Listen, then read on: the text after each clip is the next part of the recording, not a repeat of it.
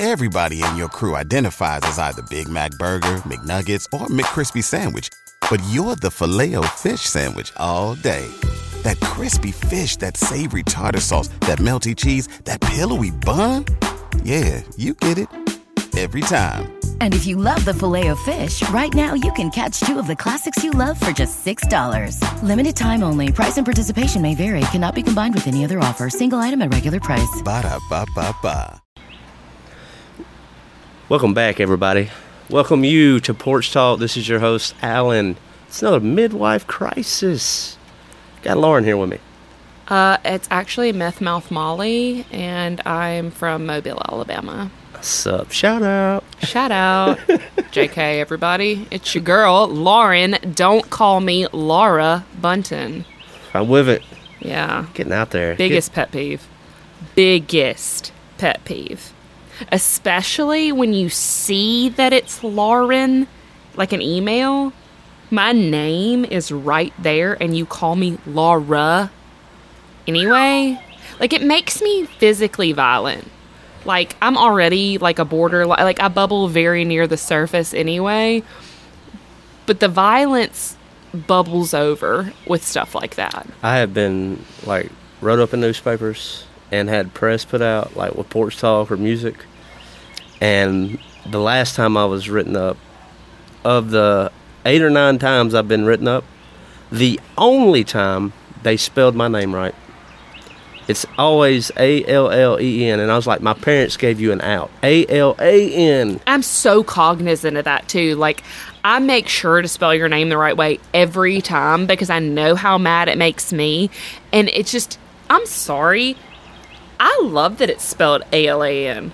Like, it's cool. Like, it's not the white trash version when people spell everything like with a K, you know? Like, Kylie, Candace, uh, We're gonna throw a Y in Oh there. yeah, let me throw a Y E in there. Yes, and I'm like, no, yours is classily done. Like my husband is B E A U for Bo instead of B O. If he had been B O, I kind of like that bow though. I, I'd be I'd be such a jerk because I wouldn't have dated him if he was B O. How terrible is that?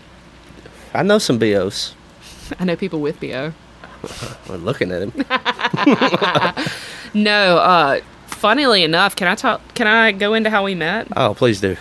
So, I forayed briefly into waitressing at Bin 612 in Starkville, and my dear husband was there on a date with a guy that we both know, Kenneth Austin Hood. Shout out, love you, boo.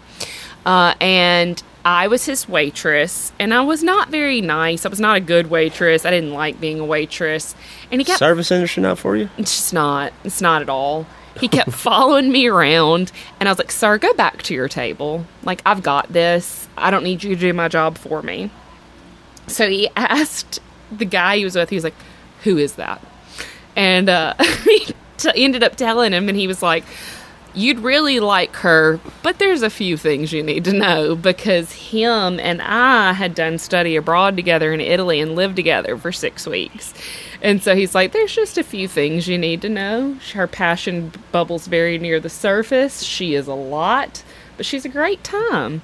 He found me on social media and sent me a funny message because at the time, I think you could have like a tagline, and mine said, Believe me, sweetie, I got enough to feed the needy. It was from Biggie Smalls, who, Shout out. yes, shout out, rest in peace. My guy, pour one out for you. Rest in power, baby. Rest in rest in all your power over Tupac. Not sorry that I said what I said. Happy birthday in heaven. East Coast. Not sorry. So he sent me a message and I was like, you know, this guy's kind of funny. And here we are. 13 plus years later, I'm with it. two kids, a million animals, and a porch that I'm with Alan Aldridge, Mr. Porch Talk on. Himself. Himself, In the, the mesh. podfather. Yeah. One day that will be my legacy. It's I'm, I'm I'm claiming it. It already is. We're speaking this thing into existence. Speaking it, giving it power, the Podfather. That's great. Yes, Ginger Angel. Thank you. Ginger Jesus. Whoa, little push. Whoa. Whoa. Ginger Podcast Jesus. I no, I don't want to be compared to JC in any. I, I Not like even to, the podcast, JC. I, like to. I follow that man and I love that man and I'm thankful for the work that he did on the You got to cross. stay removed. Hmm? Got to stay a, a peg under. Not even near that. I mean, we literally We're so far removed. we wrap time around that man, Yes, the. God man. True. So uh, I am not on that. Shout out, JC. Yeah, dude, love you, man. Thank you for what you did.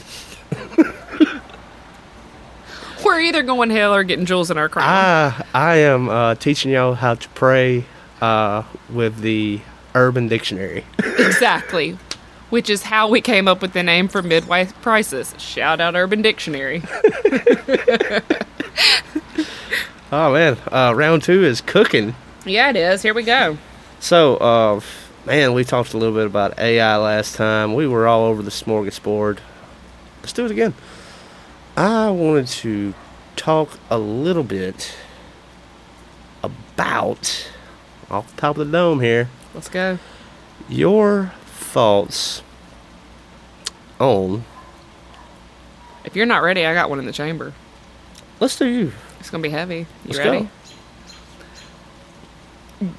Do you know what you want and are you happy? Ooh, let's go there. Let's go. What do I want? Hmm. What do I want and am I Because as a woman, I don't even know.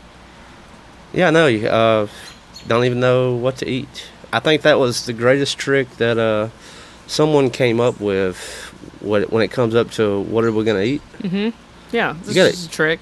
Yeah. a test. I know what I don't want, but you need to come up with the right answer. Yeah. Yeah, you got to start fielding those questions early. Yeah. Yeah. I just don't want to decide at this point. Yeah. Just be assertive. Yeah. Uh, am I happy? No. But I believe there's a difference in happiness and joy, and I have joy. Yes, you do. and like happy and that, and that's the thing that I think people get tied up on a lot is uh, happiness is an emotion. Yeah. Joy Fleeting. joy is yeah, it does, but joy is, is something more. Mm-hmm. Uh, it's not going anywhere. It, it's not something that can be taken. Uh, happiness, sadness, uh, like we we run this. Uh, do I know what I want? We'll get to that. I don't know. Maybe. Maybe we can get there. Uh, but with emotions, depression, uh, I think we're over medicated. See, I, I do and I don't because I feel like as a medicated person, when I try and get off medication, it's not pretty. It's not fun. I know that uh, right now, am I stressed with work? Yeah. Am I happy? Pretty much, but is that is that something that changes on a dime? Absolutely. I can split at the drop of a hat, and my husband will be caught so off guard. There's the boyfriend, guys, pulling up. He does have a- 16 year old boy lets everybody know that he's here with his truck. Hell yeah, dude. Um, cooking. He, Is he uh, gonna back that thing in? I don't know what he's gonna do. He's probably confused. He doesn't know what's going on. But uh my husband sometimes he'll uh he'll be surprised because he's a pretty even killed guy and he'll come in and I'll just be having a meltdown and he's like, But I thought you were happy and I'm like, I've actually been depressed for months. And he's like, But you seem so happy and I'm like I'm literally just surviving. We have a we have a tendency, and I don't know. Like I think social media was something that just put it on blast. Mm-hmm. I think we talked about it the first time that we talked. Like when I was a kid, I looked at adults, and they were so well put together, and it seemed Mm-hmm. like they had a plan, and they knew what was going on, and they knew what they were going to do. Mm-hmm. Uh, social media put that on blast uh, to where we can build this nice facade. And even when you're hanging out with maybe even a dear friend, they can clean the house Mm-hmm. and they can play house. But uh, in reality, there's something under the surface surface that is just not right. I'm so good at going through the motions, I think, because I grew up as somebody, I grew up as a latchkey kid and somebody who had What does that term mean for those wondering? For those of you who are wondering what a latchkey kid is, that from a very young age, my parents are older, my brother is older. I don't know what he is doing. Um, I had to look out for myself. Um, my parents both worked. And so I had to get myself up for school. I had to get on the bus myself. I had to get off the bus when I got home and take care of myself till my mom got home from work. Um, I was very self reliant from a young age, and that stemmed even earlier from when my brother and I had to go live with my grandparents for a while for various reasons. Um, but I think I became very self reliant and so I became very good at masking. And so I had a pastor one time when I met with him tell me, You would never know what was going on with you because you're always in here so happy and so excited to see people and love on people. And if I had not met with you and had this conversation with you, I would have never known anything was going on. And I feel like that's kind of the story of my life. Dude, but I- like I- you can't. I relate with you that. can't.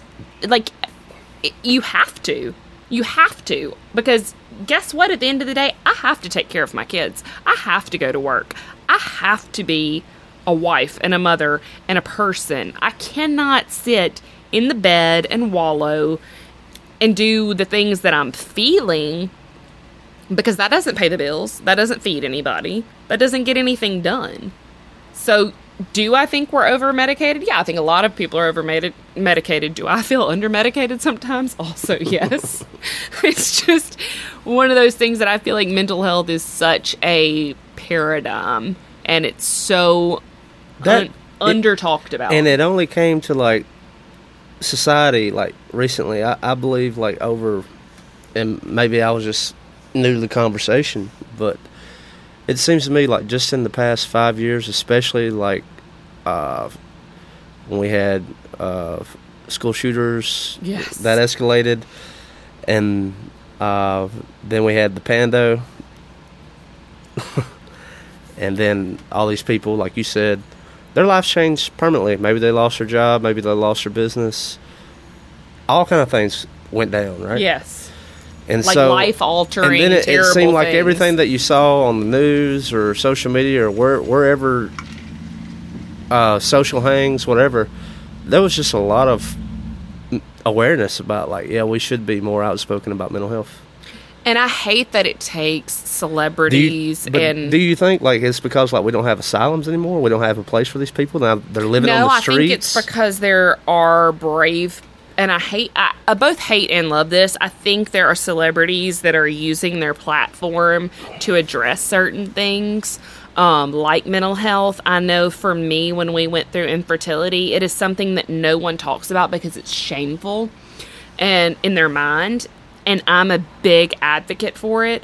I talk about it. You can ask me anything about it. I will not hide it and I don't hide my past mistakes. I don't hide any past substance use. I don't hide any past anything that I was into as a younger person because it can help someone. So when someone says, Do you have mental health issues? Absolutely, I do. When someone asks me, Did you have fertility issues? To a literal check into a mental institution peak of it. At the peak of it, I was very close to checking myself into a mental mental institution because it was that serious. It was that stressful and no one talked about it. I, I can't tell you, dude. Like so many of, and I don't know. I'm not, I'm not gonna put them on blast. I'm just gonna say they're close friends. Maybe they were family, but uh, uh, many women in my life struggled with infertility and in their relationship. I mean, there there's a biological clock that ticks. I believe. What's up, dude? My little Sterling Silver Angel's walking up to go swimming with my kids and he's so nervous right now. Bless his heart. You're good, dude. You're good, baby. Love you. Uh, but struggle with this. It puts so much strain on their marriage. Oh, I can't tell you. I can't It- tell you. Because I mean, and there's nothing more like what is what's the point of marriage? It's To procreate. to procreate, like uh, to that's your legacy, your children, and to have a family and to to do all that, and the stress and the strain only makes it worse. For my for me, the proof that my husband is fertile lives in my house. I married into a ready-made family. I was in college when I started dating a guy with a kid. I was not looking for a guy with a kid. That's the last thing I was looking for. And so by the time we were ready to have children, I knew that I was going to have some troubles. I've always had female related troubles, but I did not know quite the toll that it would take emotionally, financially, relationally. And so to know that you're the problem really works on your psyche and big time. big Big- time, big big time. time. And you know, they're telling you it's fine, it's this, it's that, but it doesn't matter how many times someone tells you it's not your fault. If you know in your heart this is what you feel, no one can change that. And a lot of girls I went to school with, and I'm going to get on my soapbox for a second. Um, we too. were the first round of the Gardasil shot, which is the HPV prevention, cervical cancer, all that shot. Mm-hmm. Every single girl I know that took that shot in that first wave has had problems getting pregnant. We were all on birth control, which is its own problem. We were all taking the Gardasil shot. We've all had problems.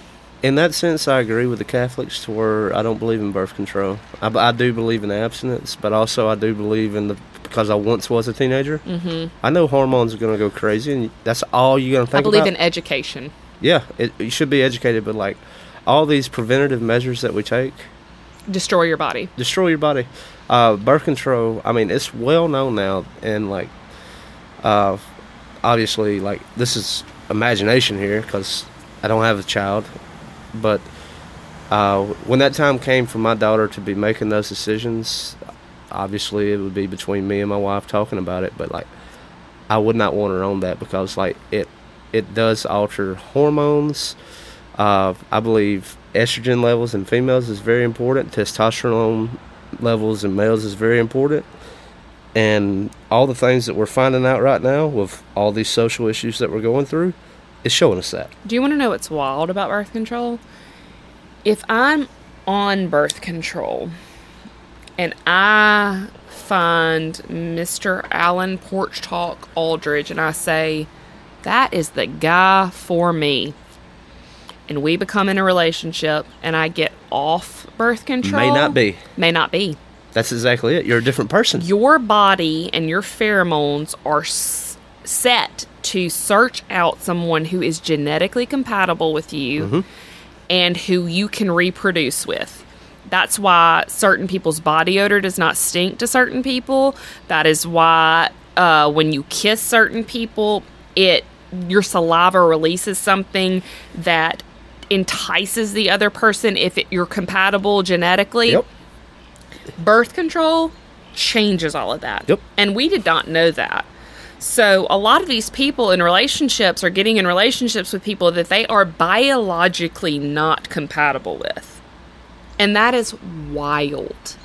But not only that, it alters so many things within your biology that you uh, I mean, I just it's it's a double-edged sword because do I want to be raising my 17-year-old's grandkids? No. Do I want her to have permanent lasting effects on her body if we were to put her on birth control? Also no. Yeah. So I mean, it's just like wh- where what which juice is worth the squeeze? Where like Yeah. yeah Totally. yeah And I mean, I, dude, I'm I'm with that. Uh, I come from a broken home. I, I spent a lot like things that we were laid on. yeah. I'm a late in life divorce child. I was uh, practically my teenage years. I was shout out to them. Maybe I sent them to an early grade, but like my grandparents raised me. you know? same. You know, and uh, like, but at the same time, I'm thankful for that because like, dude, my grandpa, Oh gee, he was a G. same. Dude, when I got 15, got my permit, "Oh, you old enough to drive legally? You old enough to work?" Yeah. And it was summer, and he's like, "Got your job on the farm." Thanks, dude. What's hilarious about that is I I come from a very small family and it's primarily male. I was the first girl born in 30 years. Oh, you're supposed to be the princess then. Yeah. So when the cousins, the boy cousins, were out having to do work, including my brother, who's the oldest, and me, who's the baby, um, I was sitting in Papa's lap and inside, and like I would call the house, and my grandmother would be like, "Your favorite's on the phone," like to that point. My brother was so smart, and I didn't see it at the time. The moment he was old enough to drive, he had him a girlfriend, and so he practically was never home. Yes. You smart dude. Yes. I Yes. was I was left with all now. Granted, like that ingrained in me. About to make up a girlfriend. yeah, no kidding, dude. I was like, hey, dude, I'm coming over to your house. To-" Just sitting Play- at the quarry by yourself, Yeah, yeah, yeah, yeah. drawing. dude, stop. Was you there? basically. basically, because I was the weird kid I did, too. I, dude. I did. I did not get my when I turned sixteen. I did not get my driver license until I was almost seventeen because I knew that was going to create more problems for me. Dude, my dad. Shout out Rick, bless his heart. I think he's got a little touch of the tism. He is uh he bought me a car bef- like a year before I was legally allowed to drive. My brother's 11 years older than me, so he's always been like a parental figure to me, very very paternal figure in my life. Um, but my dad bought me a car a year before I started driving and parked it in the garage, and I knew, I mean like I knew for a fact he was not like writing down the mileage as OCD as he is. He wasn't coming up with that plan my neighborhood was like the neighborhood. Everyone lived in it. So in my mind, if I drew if I drove that car in the neighborhood, it's fine. I don't have a license. I'm 14 years old. It's fine. It's not a big deal because I'm in the neighborhood. Mm-hmm. I'm not going to drive it past Kroger. I'm not going to drive it on Highway 80. But if we're in the neighborhood, we're golden. I drove that car everywhere for the year before I even got my driver's license. I don't know what he was thinking. Dude, I had a uh, But same scenario. I was at home. Younger so I was years of, I had a girlfriend, and I didn't learn it till later. But uh, the car that she was driven, driving, uh, it had a tracker on it God. and a mic in the car. Are you kidding? There, there was, Was no- her dad working for NASA? Like, we're about the same age. How is that even possible? This dude was off his rocker, man. And so, like, I can only imagine, like, the dates that we went on in that car. Wild. before I like one day we were having Sunday lunch and like the dude looked dead at me and quoted me oh my God. No.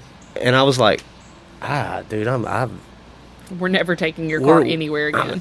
You get better gas mileage, but no, No. That's wild. dude. I was like, I, I was like, I told her, I was like, I don't know how you do that. I know like we're young and you can't Oh, afford yeah. a car, but I would do everything in my power to get out of that car. Oh, absolutely. Rick was a G. My dad, he grew up in Jackson, like in Jackson. And uh we got a touch of something in the woodpile. I don't know what it is, but Pops looked like one of the Jackson 5 growing up. There was a uh African American gentleman who used to run in our neighborhood, and everybody would always be like, I saw your dad running this morning to the point where me and my mom like stopped fighting it. We were just like, oh yeah, yeah. My dad's never probably ran a day in his life, but we would just be like, yeah, yeah, cool. So when I wrecked that first car that I drove around Cross Gates like a maniac, he went to he probably got like 10,000 back from insurance.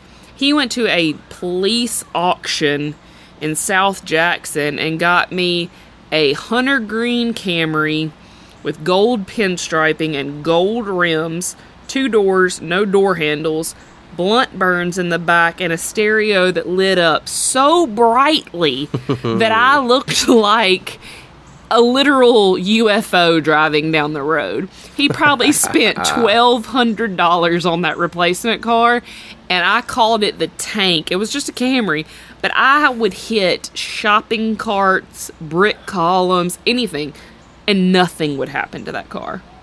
Cam- shout out to Toyota, shout out to Camry because y'all are the real G's out You know, here the first making thing to go- indestructible cars. The first thing to go out on those cars, and I'm thinking of the model, was the door handles. Absolutely. It was- it was always a door handle. I had to finagle it. Mm-hmm. If you like, there was no breaking into my car. I could have left it unlocked for anybody. You don't know how to get in here, bro. Oh, you can't get in. You can't get in unless you're popping my sunroof somehow, because there's no there's no way to get in. And Pops was just like, okay, well, I bought you that nice car that first time. Yeah, We ain't doing that again. You obviously couldn't handle it.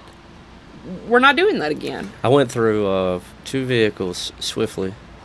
I had a uh, a green Ford Ranger that uh, my grandfather's best friend sold him for a dollar. That was the truck that was passed around between all the cousins and was meant to go to me. Yeah, and so uh, totaled that thing out Oh yeah. because I, dude, I love dirt roads and I love hanging curves. Oh yeah. Yeah, and uh, 80 miles an hour into the only pine tree in a cow pasture. If I had gone left, if I had swerved left, I would have gone into a cow pasture.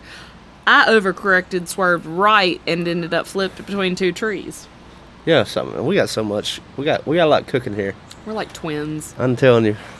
Shout out Brandon and Kennedy. It's basically the same. Basic stankin' rankin and whatever you call Kennedy. but uh, like to original question, like what do I want? yeah, what do you want? Of different levels of. Obviously, I want this podcast to be successful. Yeah. It continues to grow. It continues to do great. Shout out to all of you who listen and share it with your friends. Word of mouth is everything. Thank you Please, for subscribing, follow. rating, reviewing, and all that.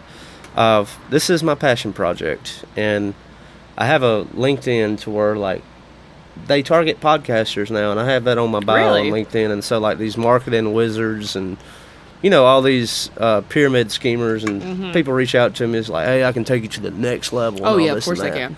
and like one of them sometimes i like i like answering the spam call just to Oh, talk yeah. to uh, the indian guy Oh, yeah. about medicare which i'm don't qualify for at Dinesh, all Mm-hmm. I really want to know how you can help me.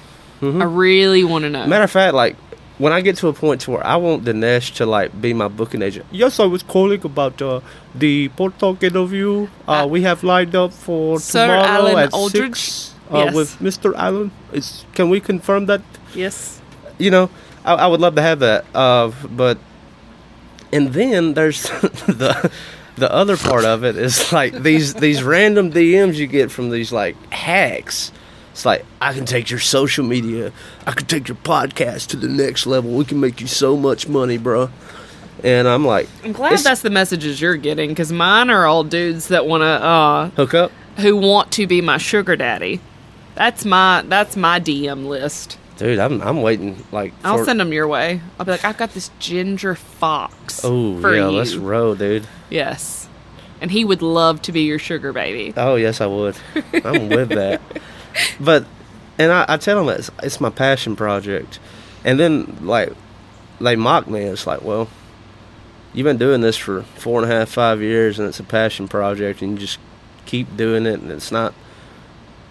You lose money doing it, and won't you connect me when you want to be real about it? And I was like, it's not about money. I don't care about money. Did you not hear me when I said passion? Because clearly at the five year mark, if I didn't have passion, we wouldn't be here. So what are you missing? Yeah. Like, what are you Like, missing when I said passion when project? you when you approach me about like money it's like look at what i'm wearing look at like anything that i've done like i'm lo-fi low budget You're having fun. You're living. yeah i was like your life. like this is not about money like every project that i do outside of work is a loss like financially Yeah, i just i do it because i enjoy it exactly. Which But- otherwise, what's the point? Yeah, I was like, this is it, it. brings meaning, it brings purpose, and like plus, it's good for the community. And so, like with Porch Talk, I want it to be successful. I want to continue to do music festivals. Uh, I've had two venues in the Golden Triangle area reach out to me.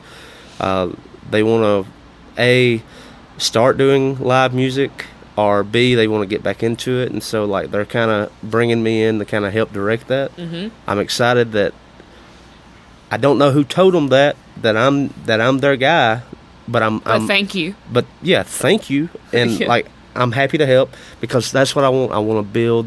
I want to build the local scene, and I want I want this place to be on the map, to be known for that. Yeah, I heard you say in that podcast that you just did um, with uh, yes, with Newski, and you said you wanted to be kind of the uh, bridge that brought people from other areas to work this circuit, Mm-hmm. and that would be awesome. I think you have the personality for it. I think it And would. I'm, uh, and I'm working hard on it. Yeah. it's it's not ready yet. I've got a lot of venues I got to contact, but I want it like I want it to be a two to three week tour.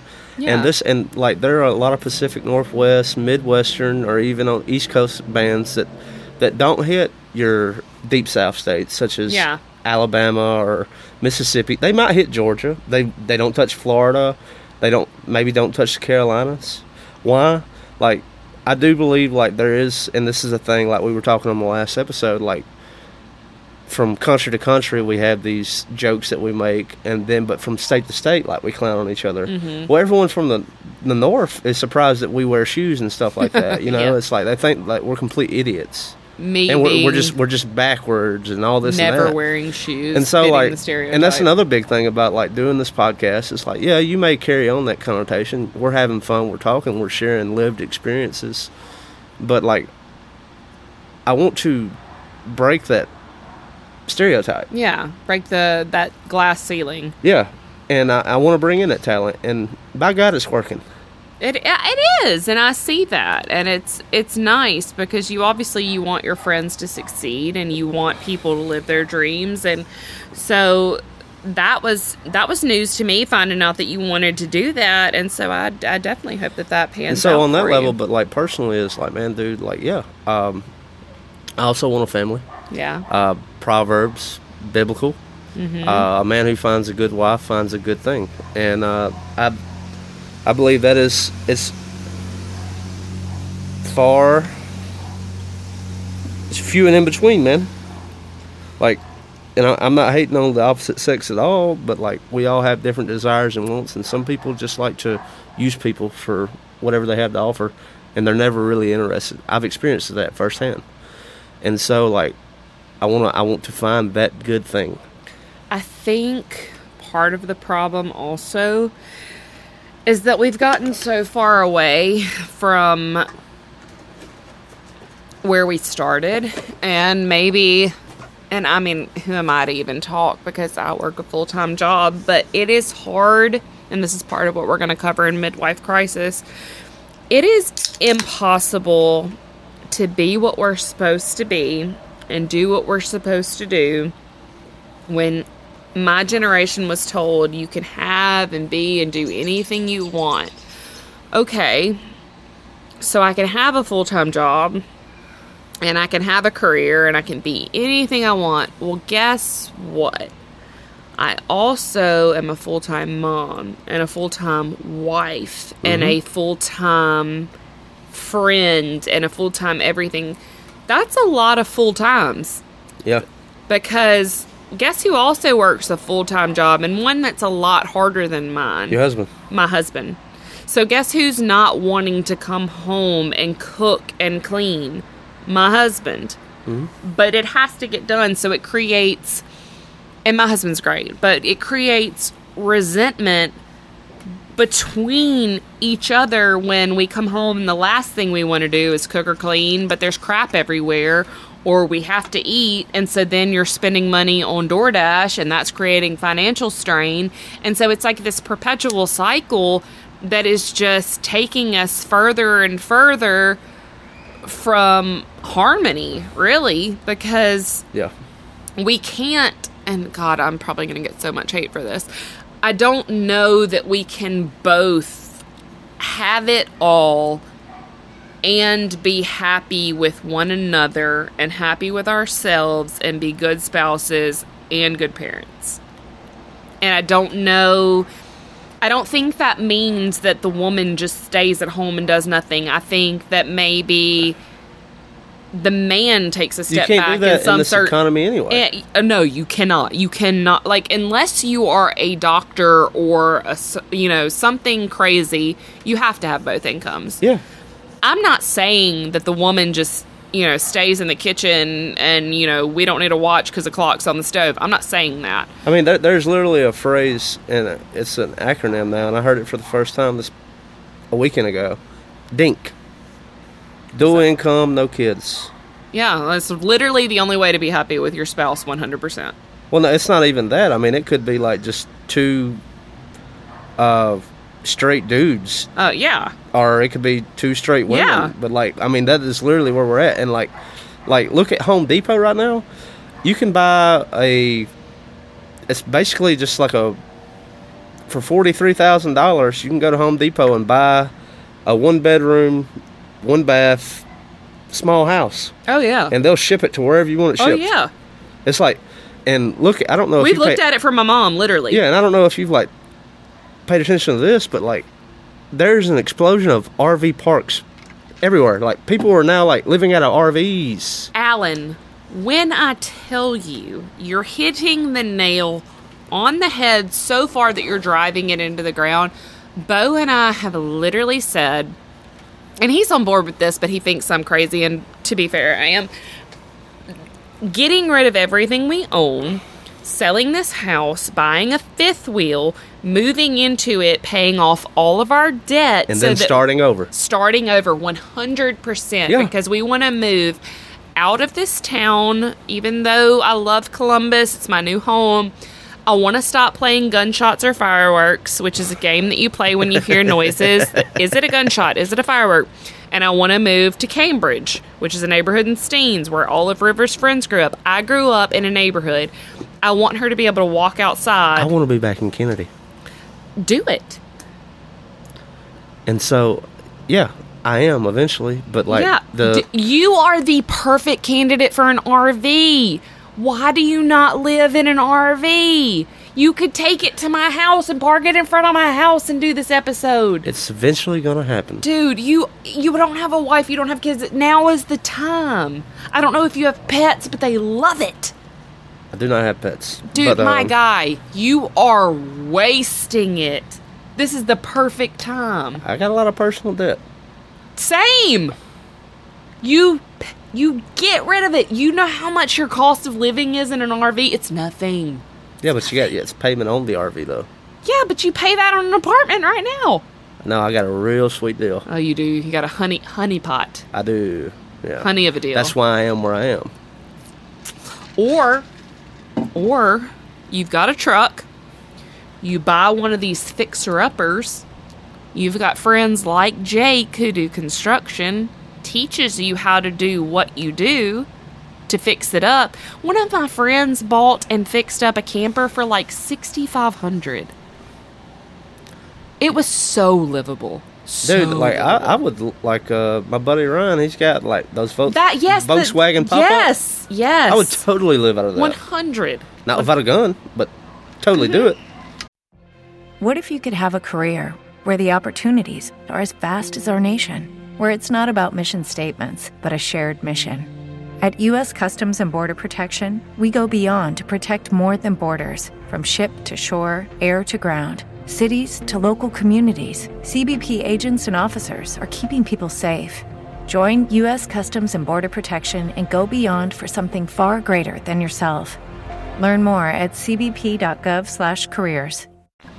we had a camper one time it was a um it was like a hybrid camper it was half pop up like the the um pop outs were um like screened Yeah. and it made me so nervous because like growing up the way we did my biggest fear is being kidnapped or murdered like i've always picked bedrooms on like the least last person to get murdered Dude, I, I literally couldn't imagine being a female or a, or a woman or a girl, dude. It's like, cause like, the more I get, you're gonna get me going the more I get enamored, like, and it's that little stinker podcast that covers these serial killers. You're gonna get me going. And and the more I get to like, it's like, how many women just one day just vanish? Okay, so I find endorphins by being active, not by working out, but by being active. I love walking in the river walk, but my husband will not let me go to the river walk without my gun. I don't like carrying my gun.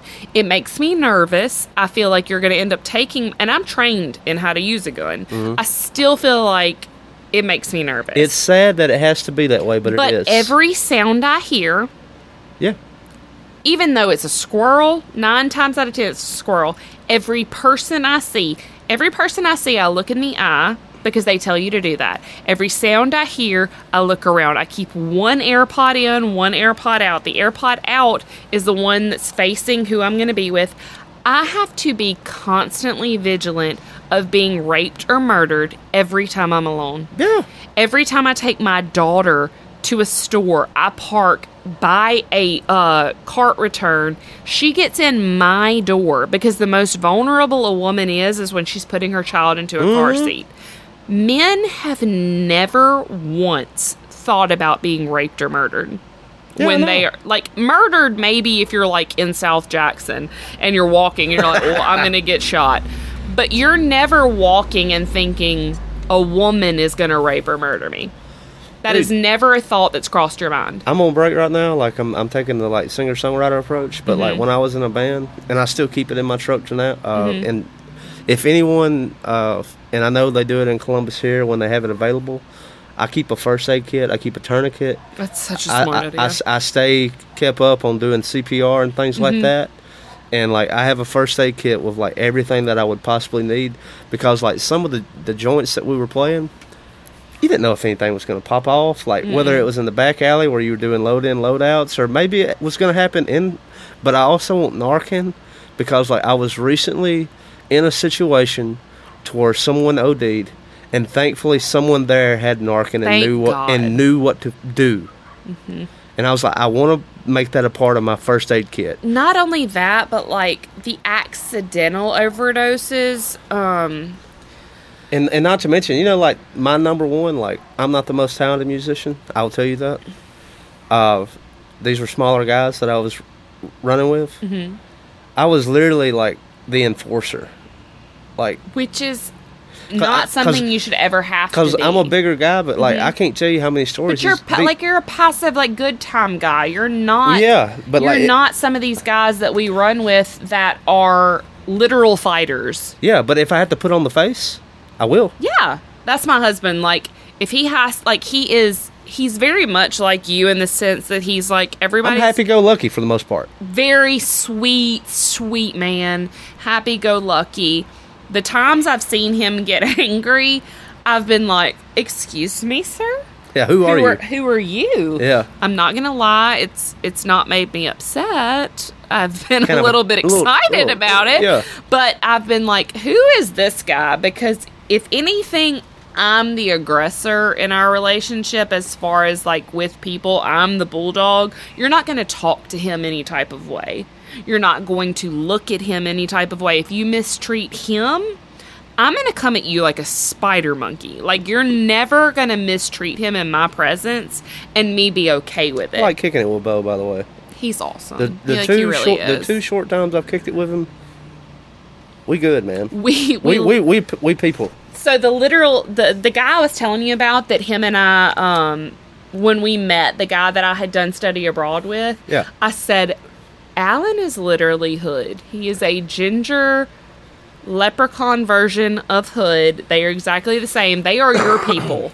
And he was like I get that. 100% I get that. Like I, the reason I feel like I know you so well is because I've spent 6 week, 6 weeks with you in Italy I've spent I've spent six weeks with you in Italy. I went to art school with you. Like Yeah. you are you are everyone I went to art school with. You are everyone I did study abroad with. Like that's why I feel like I vibe with you so I wonder well. if that's why I kicked it so good with Julia, cause like I didn't know her from Adam's House Cat, and we'd had such a great episode. She's literally the best though. Like she is an anomaly. She's gorgeous. She is a gorgeous. But she's just so cool. Like I feel like in art school there's a few anomalies. There's like me who can run in any crowd. I feel like you're the same. There's I Julia. did, dude. In high school, dude, I ran in Yeah, every crowd. I didn't fit in anywhere, Didn't so I so I was so I was everywhere. But everyone in those crowds would have been like, "Of course you fit in," and I got invited to all the parties. But you felt like you didn't. yeah, Exactly. Like I, I ran with. I feel like the this is gonna sound so like self indulgent. Um, I ran with the most popular crowd, but I never felt like I belonged.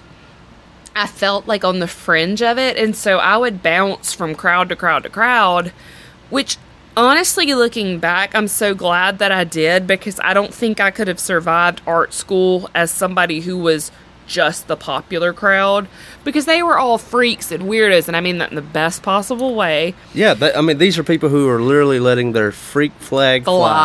Fly. And I had the And I love crushes on the people. nerdiest guys, and I love them. And when I told them years later, I was like, I had the biggest crush on you. They were like, Why? Are you kidding me?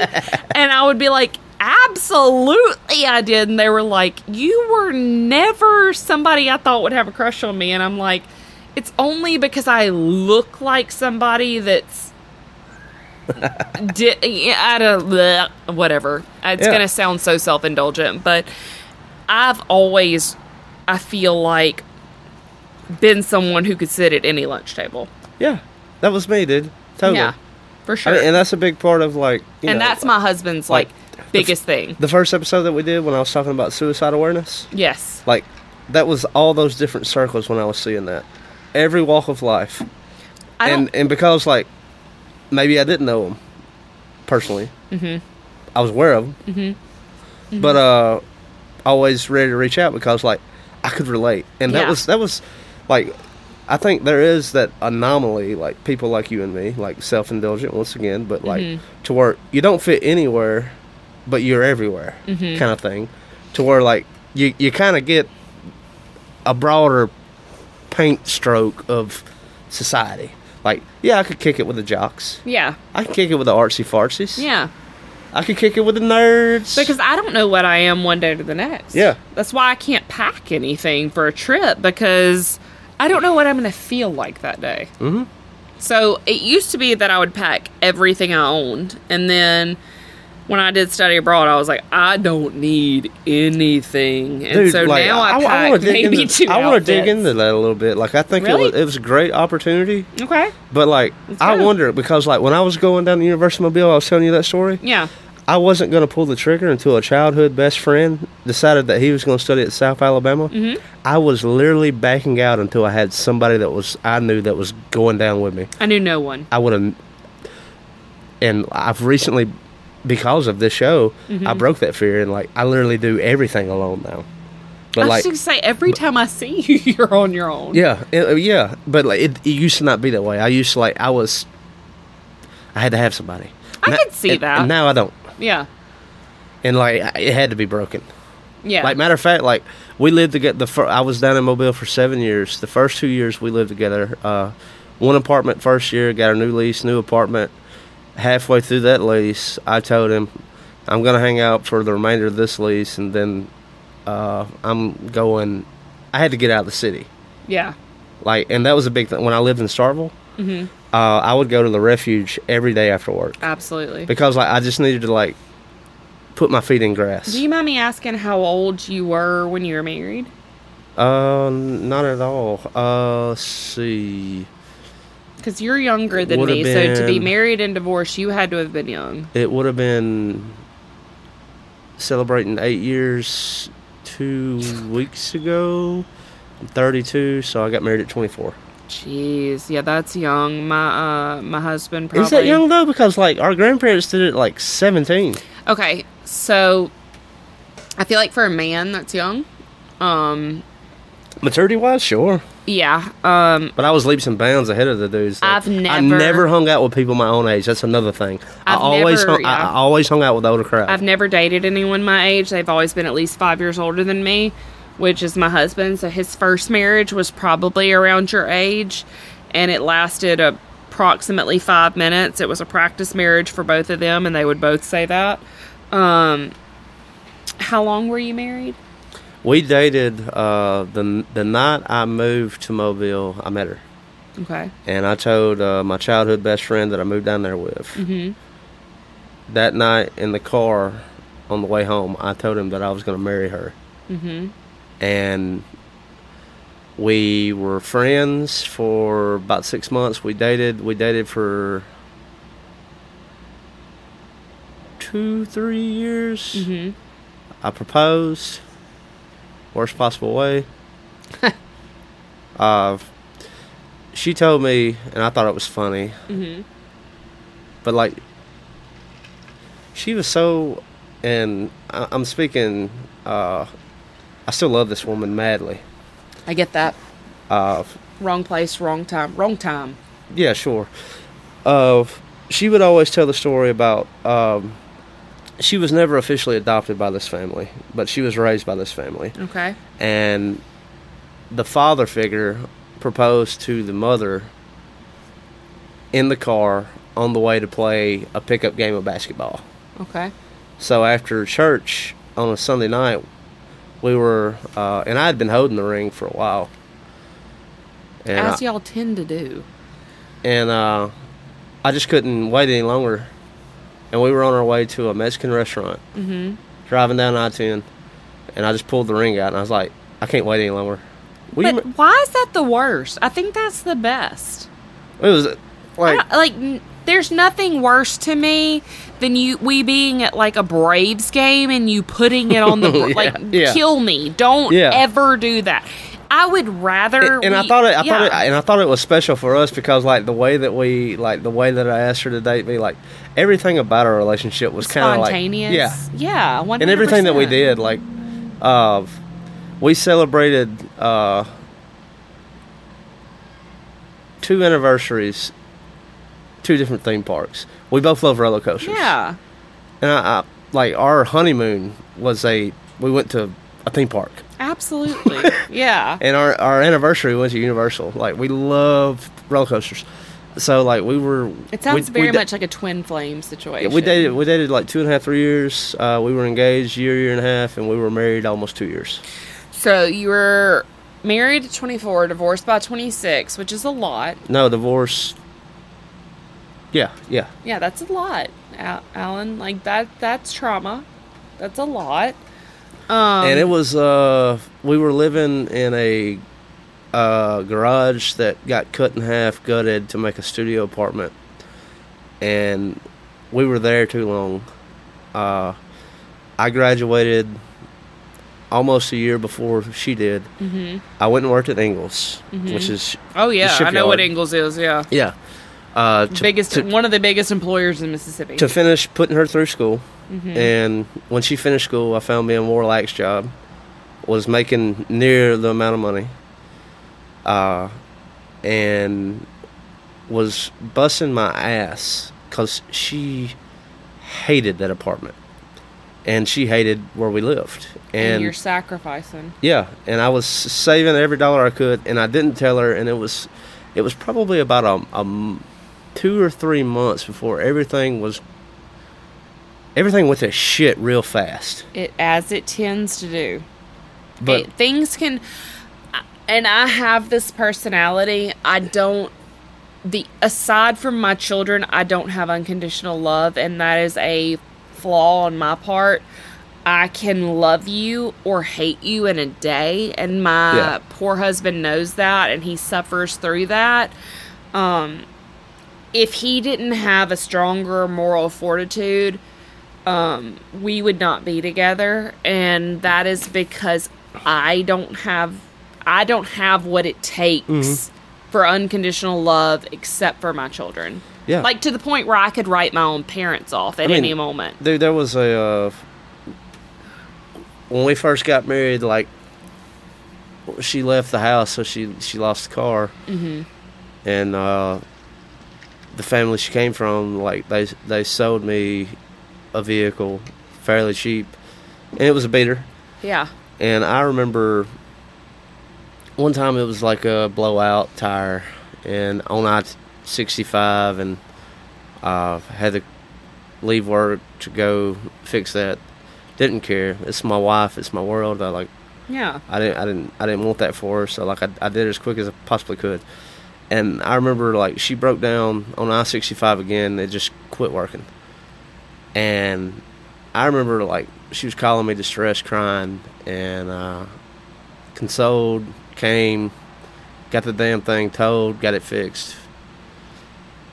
And I remember after all that and going back to work and bawling my eyes out. I was like, I wish that I could do, I could make more money. To and give I, her and I could give her everything that she want possibly wanted. And, and and then in the following month, I made a financial decision. Got off the damn beater, and Mm-hmm. I got I got her a nice car. Yeah. But it set you back. Yeah, Do you believe? but then like three months before, like what I was telling you, when everything Yeah. was going to shit, because I knew that she hated living in the studio. I wasn't the biggest fan of it. It was too small. But you could live in it. Yeah, and like, Yeah. and that, what I was always trying to say was like, this is not permanent. Mm-hmm. We're we're newly married. We're trying to save money. We're trying to build our life together. This Which is is, just hard. It's just I mean, it- first year of marriage is hard. it's, it's just part of it.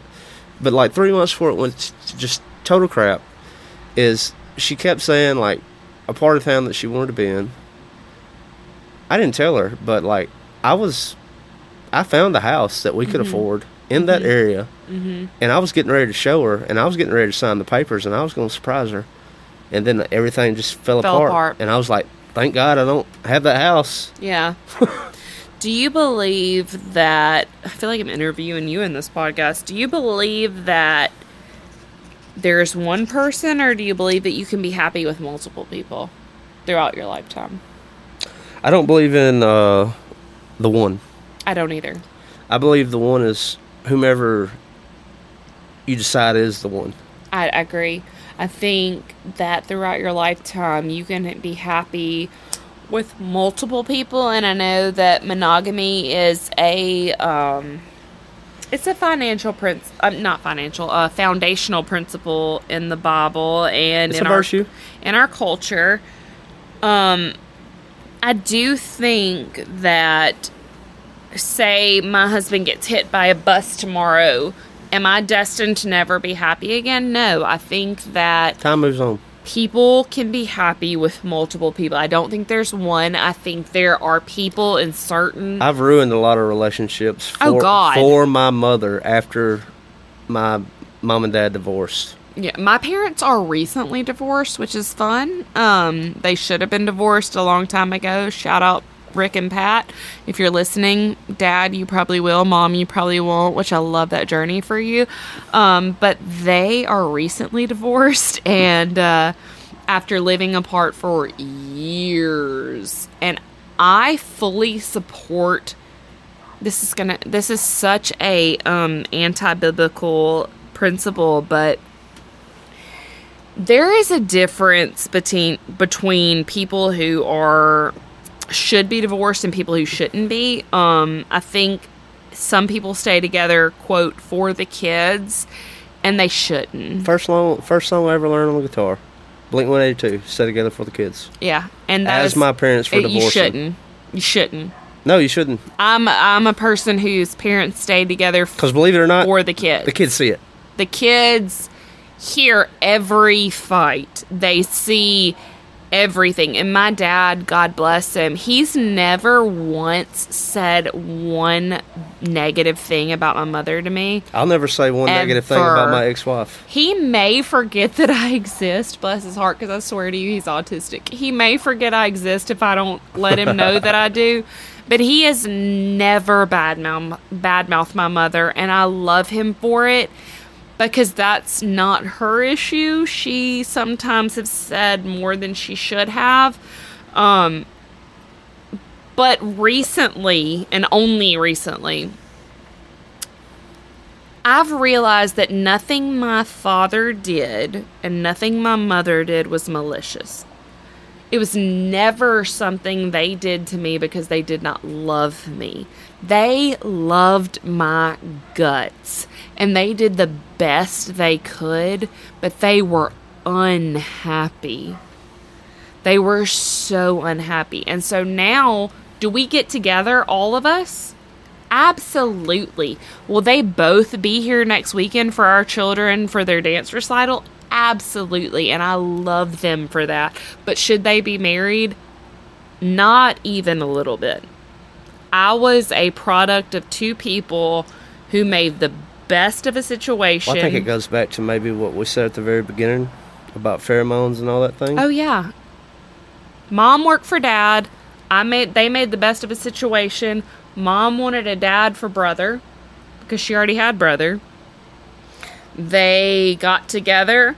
Dad wanted a kid. He loved my guts. He loved my brother's guts. He raised my brother like his own. I've never seen someone treat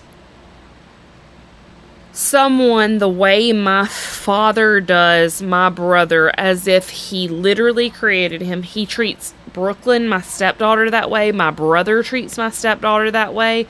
Like, it's ingrained in them to treat my stepdaughter and my brother as if they were created by them, and I will never. And it, thank God because it, it gave me the same ability but it's so beautiful to me because my dad didn't have to do that. My brother didn't have to do that. Like, my stepdaughter looks at my brother and sees an uncle. She doesn't see a step uncle. My husband literally has cried about the fact that my brother and my father treat her like their own. It, it's just such a beautiful blended thing that I think doesn't exist outside of broken families that gives them some beauty. Like there's so much ugliness in broken families that doesn't get that the beauty doesn't get highlighted, I think. It's just the ugliness. And our beautiful blended broken family is so beautiful. Like I love my husband's ex-wife. I love her husband. I love my stepdaughter.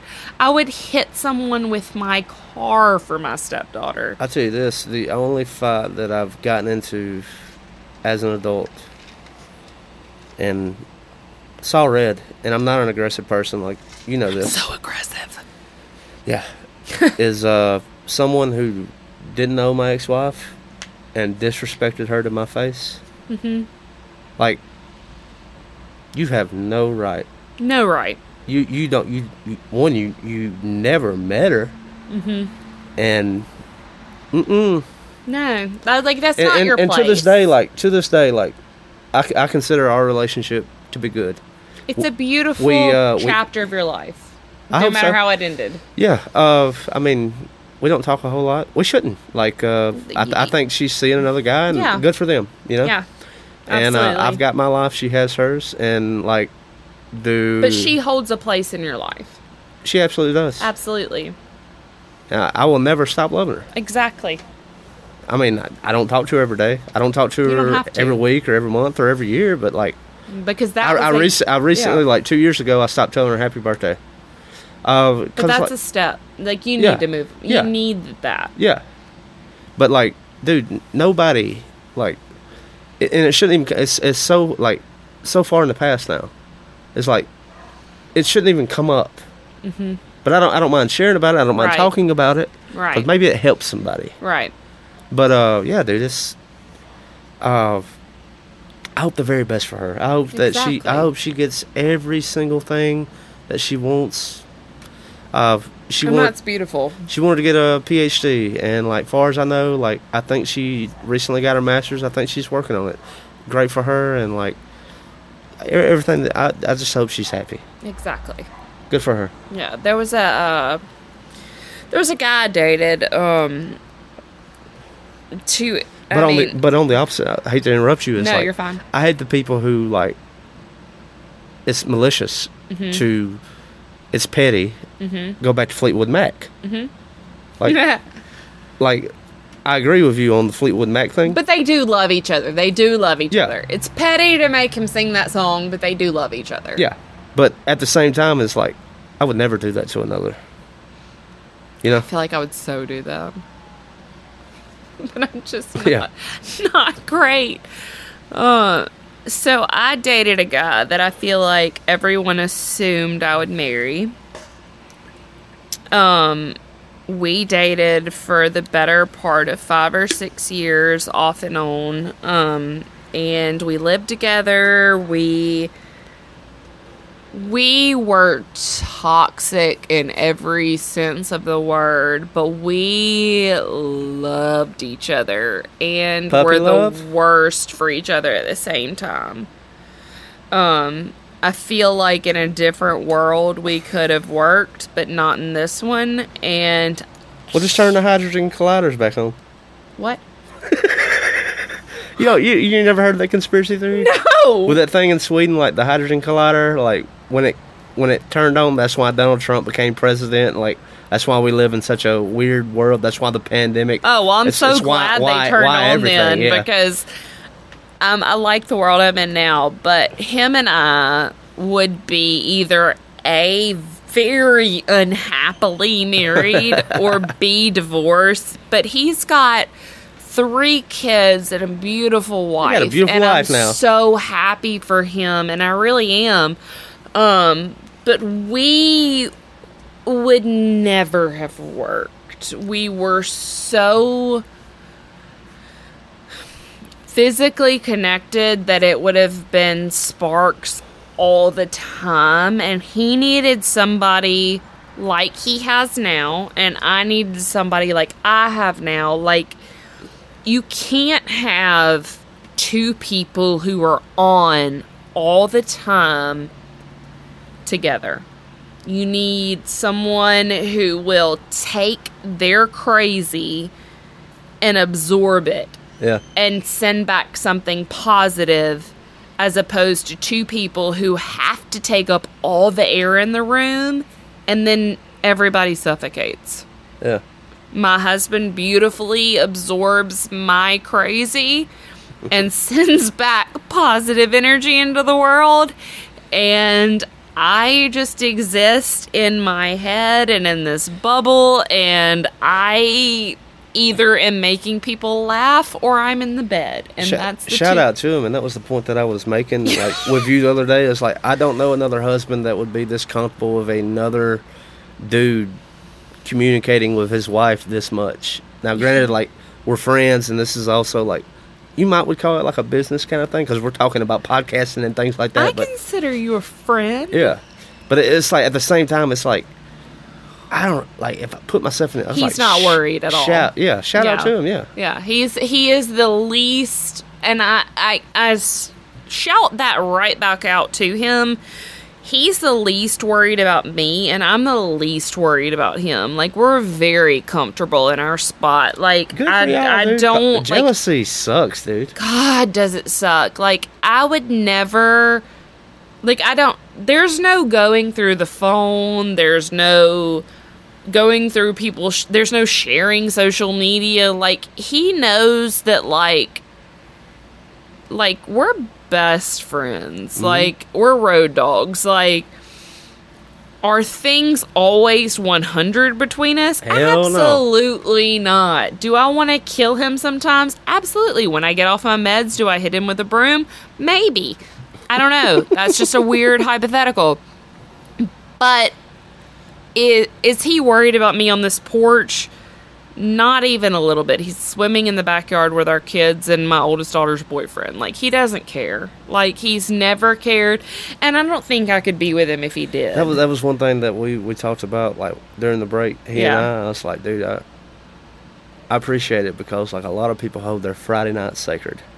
Like, and that was one thing. Like, I was really, and turns out like you and I both had a horrible Thursday, God, the worst Thursdays. and so like, and I was telling you, I I, think I think I told him more than you is like, shout out to it to like me are willing to open up your your home, your porch up to me on a Friday evening when like most people hold those nights sacred, you know. See, the funny thing about us is with him on swing shift, That's we, exactly what he said. He's like, "What day is it anyway?"